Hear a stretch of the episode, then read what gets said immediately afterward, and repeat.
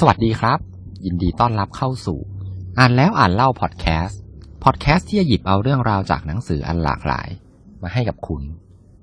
นี่ก็จะเป็นตอนที่ 6 แล้วนะครับ กับหนังสือที่ผ่านมามนุษย์ไม่เคยไร้หัวใจก็อย่าเพิ่งเบื่อกันไปก่อนนะครับ ใกล้จบแล้วนะครับ ตอนเนี้ยเราเดินทางมาถึงบทที่ 13 กันแล้วครับ บทนี้นะครับ ชื่อว่าพลังแห่งแรงจูงใจภายในครับ ในบทนี้ครับพูดถึงเรื่องของการบริหารจัดการองค์กรนะครับ คุณผู้ฟังเคยรู้สึกไหมครับว่า ที่เราทำงานกันอยู่เนี่ย บางทีเราถูกปฏิบัติเหมือนกับว่าตัวเราเนี่ยเป็นหุ่นยนต์เลยนะครับ แล้วคุณผู้ฟังเคยอยากตั้งใจทำงานจริง ๆ บ้างไหมครับ มีการวิงานวิจัยงานหนึ่งครับเขาไปทำการสำรวจมาครับแล้วก็พบว่ามีผู้คนเนี่ยเพียงแค่สิบสามเปอร์เซ็นเท่านั้นเองที่มีความตั้งใจในการแบบอยากจะทำงานจริง ๆ แล้วทีนี้ครับคำถามก็คือ แล้วเราจะเปลี่ยนแปลงสิ่งเหล่านี้ได้ไหมนะครับสิบสามเปอร์เซ็นเนี่ยมันน้อยมากๆเลยนะครับ คุณจอชเดอะบล็อกนะครับเขาเนี่ยเป็นผู้ที่เสนอแนวคิดที่ว่าให้ทีมเนี่ยบริหารตัวเองนะครับ แล้วก็เป็นการบริหารจัดการแบบไม่เข้าไปแทรกแซงนะครับ แนวคิดนี้มันคืออะไรครับ น่าสนใจมากๆเลยนะฮะคุณจอชเนี่ยครับเขาบอกว่าช่องว่างระหว่างผู้บริหารระดับสูงกับพนักงานระดับปฏิบัติการเนี่ย มันห่างกันมากเลยนะครับ มากจนเกินไป คนข้างบนเนี่ย ไม่มีทางรู้จริง ๆว่าที่หน้างานเนี่ยเขามีการคิดเขามีการวางแผน แล้วก็เขามีการปฏิบัติกับลูกค้าในยังไงนะครับ ส่วนคนที่อยู่ด้านล่างเนี่ยครับ อยู่หน้างานจริง ๆ เนี่ย จริง ๆ แล้วพวกนี้มีข้อมูลนะครับ มากมายเลยนะครับ แต่ว่าคนเหล่านี้ได้ได้ทำตามคำสั่งจากผู้บริหารระดับสูงเท่านั้นเองนะครับ ซึ่งผู้บริหารระดับสูงเนี่ย ก็ไม่ได้รู้งานจริง ๆ นะครับ คุณจอร์จเดอะบล็อกเนี่ยเขาก็เลยเชื่อว่า พนักงานเนี่ยแหละที่อยู่หน้างานเนี่ยเป็นผู้เชี่ยวชาญในงานของเขา แล้วก็สามารถที่จะทำงานได้โดยไม่ต้องมีแบบผู้บริหารเนี่ยมาให้นโยบายนะครับ ก็ค่อนข้างจะแหวกแนวมากเลยนะครับ คุณจอร์จครับเขาได้สร้างองค์กรที่ชื่อว่าBuurtzorg นะครับเป็นองค์กรที่เกี่ยวกับการพยาบาลนะครับ เกี่ยวกับสุขภาพ โดยเริ่มจากทีมพยาบาลเนี่ยแค่สี่คนนะครับ เท่ากับหนึ่งทีม โดยตอนนี้เนี่ยครับมันได้เติบโตขึ้นเป็นแปดร้อยทีมนะครับ อยู่ทั่วประเทศเลยนะครับ ที่องค์กรนี้ครับไม่มีผู้จัดการ ไม่มี call center ไม่มีการวางเป้าหมาย แล้วก็ไม่มีโบนัสนะครับ โดยที่แต่ละทีมเนี่ยเขาจะบริหารจัดการตัวเองครับ จะประกอบไปด้วยสมาชิกเนี่ยสิบสองคน แล้วก็มีอิสระในการทำงานเต็มที่เลย ขนาดที่ว่าจ้างผู้ร่วมงานเองได้นะครับ แล้วก็กำหนดเวลาทำงานเนี่ยได้เองเลยนะครับบูเอิร์ซซ็อกเนี่ย ได้รับรางวัลมากมายเลยครับ ไม่ว่าจะเป็นนายจ้างที่ดีที่สุดของประเทศเนี่ยห้าสมัยนะครับ ทั้งที่บริษัทเนี่ยไม่มีฝ่าย HR ได้รางวัลการตลาดยอดเยี่ยมทั้งทั้งที่ไม่มีฝ่ายการตลาดนะครับ ก็ต้องบอกว่าจริงๆแล้วมันก็ไม่ได้สมบูรณ์ทุกด้านหรอกครับ มันก็มีความขัดแย้งเกิดขึ้น มีความผิดพลาดเกิดขึ้น แต่ว่าก็ต้องบอกเลยว่า แนวคิดนี้น่าสนใจมากๆเลยนะครับ ซึ่งส่วนตัวหลังจากอ่าน part นี้จบเนี่ย ก็ต้องบอกเลยครับว่าผมเนี่ยค่อนข้างอิ in มากๆเลยครับ เพราะว่าจากประสบการณ์ส่วนตัวในการทำงานเนี่ยครับหลายๆครั้งเลยมันก็มีนโยบายที่แบบแปลกๆนะครับ แล้วดูแล้วก็ไม่เข้าใจเลยว่าแบบผู้บริหารแล้วก็องค์กรเนี่ยเขาน่าจะไม่เข้าใจการทำงานของคนหน้างานนะครับ มันเป็นแบบ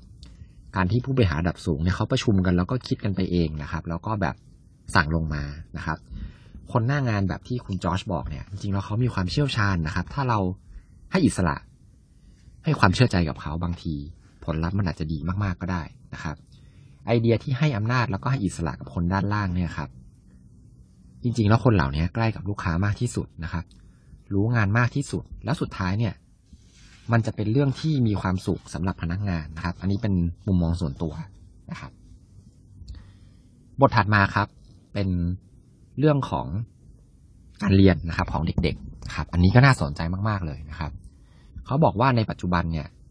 นักโทษในเรือนจำเนี่ยครับ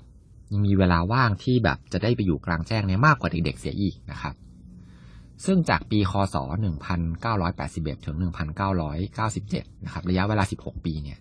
เด็กๆเนี่ยมีการบ้านเพิ่มขึ้นถึง 145%เลยนะครับ ก็คือแบบเพิ่มขึ้นเยอะมากๆ เด็กเนี่ยถูกตีกรอบการเรียนตั้งแต่เล็กนะครับ แล้วก็ได้เล่นแบบอิสระเนี่ยน้อยลงมากๆเลยนะครับ การเล่นแบบอิสระเนี่ยจริงๆแล้วมันช่วยให้เด็กเนี่ยคิดเองเป็นนะครับ แล้วก็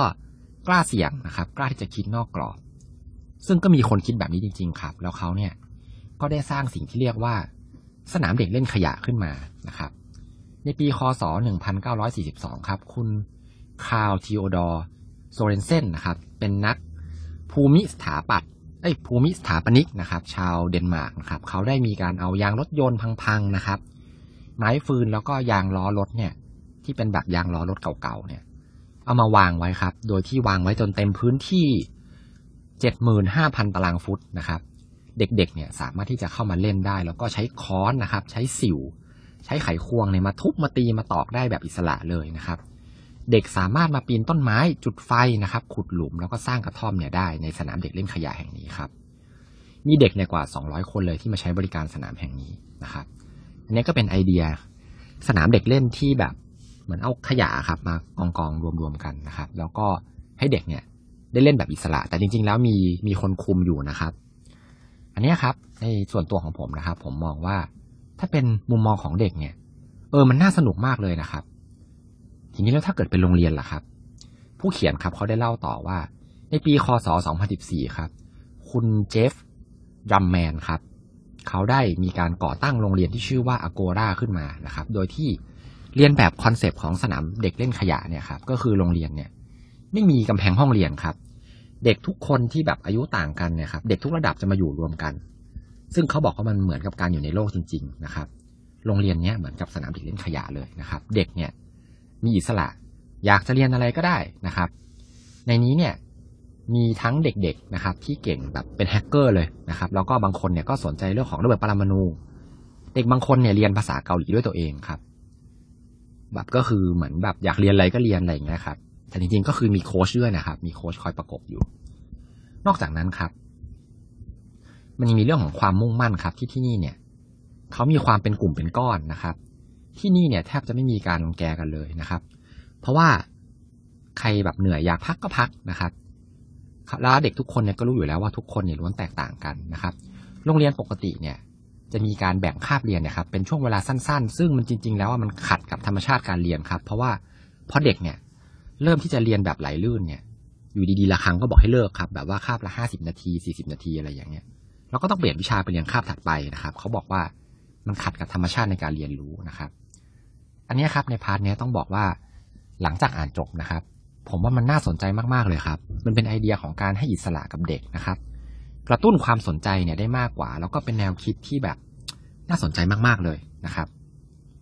แล้วคุณผู้ฟังล่ะครับ คิดยังไงกับแนวคิดของโรงเรียนแบบนี้บ้างนะครับ เรื่องถัดมาครับ ก็น่าสนใจไม่แพ้กันเป็นเรื่องของประชาธิปไตยนะครับ คุณผู้ฟังคิดว่าประชาธิปไตยเนี่ยมันทาให้เกิดความเท่าเทียมจริงไหมครับ อันนี้นะครับ เราข้ามไปที่เมืองที่ชื่อเมืองตอเลสครับในประเทศเวเนซุเอลาที่เป็นเมืองที่มีประชากรเนี่ยไม่ถึงสองแสนคนนะครับ ที่เมืองตอเลสเนี่ยได้ค้นพบความเท่าเทียมด้วยวิธีที่แสนง่ายจนน่าตกใจเลยครับ โดยที่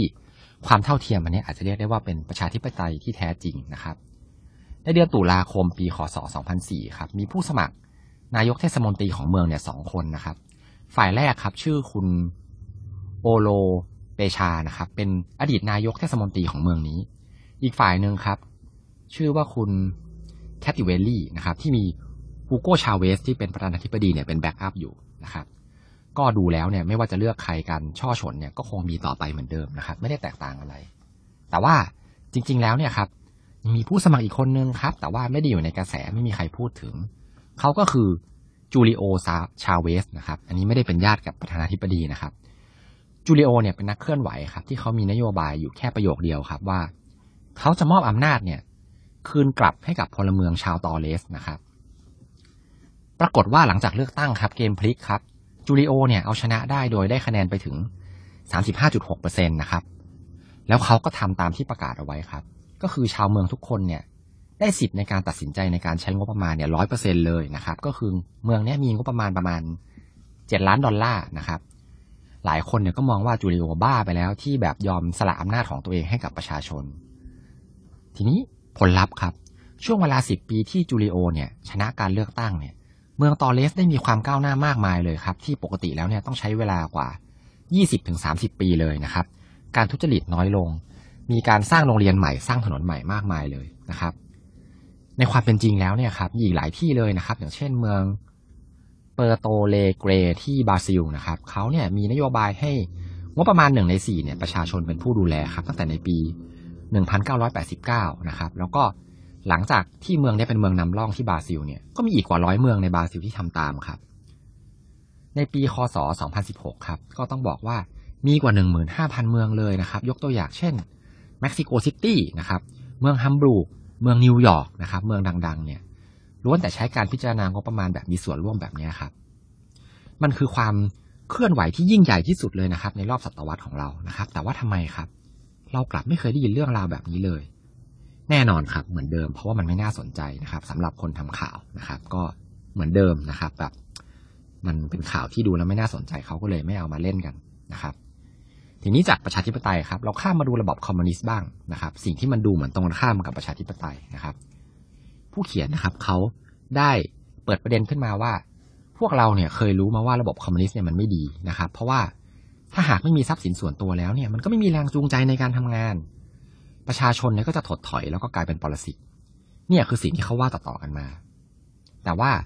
ผู้เขียนครับเขาได้เสนอเขาให้เราในชุดคิดครับว่าเอาแล้วครอบครัวล่ะ มันเป็นการปกครองแบบคอมมิวนิสต์หรือเปล่านะครับ พ่อแม่ที่แบ่งปันทรัพย์สินให้กับลูกนะครับ เท่า ๆกันนะครับ อันเนี้ยมันเป็นเหมือนกับคอมมิวนิสต์หรือเปล่า แล้วก็หลาย ๆ การกระทำเลยเนี่ย เราได้รับมาแบบฟรี ๆ จากคนแปลกหน้านะครับ ไม่ว่าจะเป็นคนที่มาถามทางนะครับ เราก็ไม่ได้ได้เงินนะครับ คุณเนี่ยบางทีก็กดลิฟต์ให้กับคนอื่นนะครับ ไม่ได้มีเงินเข้ามาแลกเปลี่ยนซะหน่อย บางทีแล้วเราเนี่ย ก็อาจจะเชื่อลึกๆว่าคนแปลกหน้าคนอื่นๆเนี่ย ก็อาจจะทำเช่นนี้กับเรานะครับ ชีวิตของเราเนี่ยจริงๆแล้วก็เต็มไปด้วยการกระทำแบบคอมมิวนิสต์แบบนี้แหละครับ แล้วจริง ๆ อะไรมาดีกว่ากันครับ ประชาธิปไตยหรือว่าคอมมิวนิสต์นะครับ ทีนี้มาดูสิ่งที่ผู้เขียนเขาเสนอกันดีกว่านะครับเขาบอกว่าลองมาดูแนวคิดที่เกิดขึ้นที่รัฐ阿拉สกานะครับ มีผู้ชายคนหนึ่งครับ ชื่อว่าคุณเจ